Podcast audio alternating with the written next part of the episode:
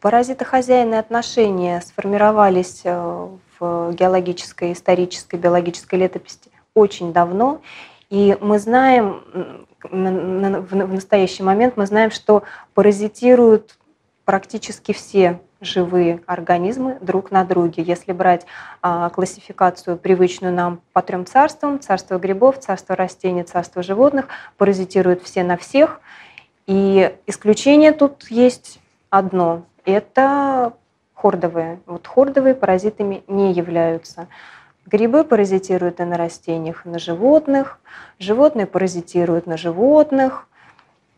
Растения на растениях паразитируют. Ну и если мы будем рассматривать, э, как это принято в современном мире, рассматривать э, бактериальные формы жизни в этом же контексте, э, то бактерии тоже считаются паразитами, вызывают заболевания.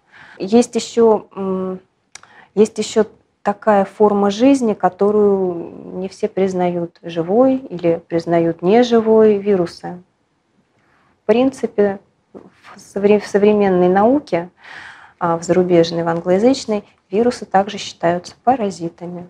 Соответственно, эволюционно отношения сложились очень давно и практически ну, претерпевают какие-то изменения между собой, э, подстраивается паразит под своего хозяина, хозяин подстраивается под паразита, поэтому победить паразит, паразитов практически невозможно, вывести их нельзя. Ну, вот такие вот сложные, интересные взаимоотношения существуют в нашем мире.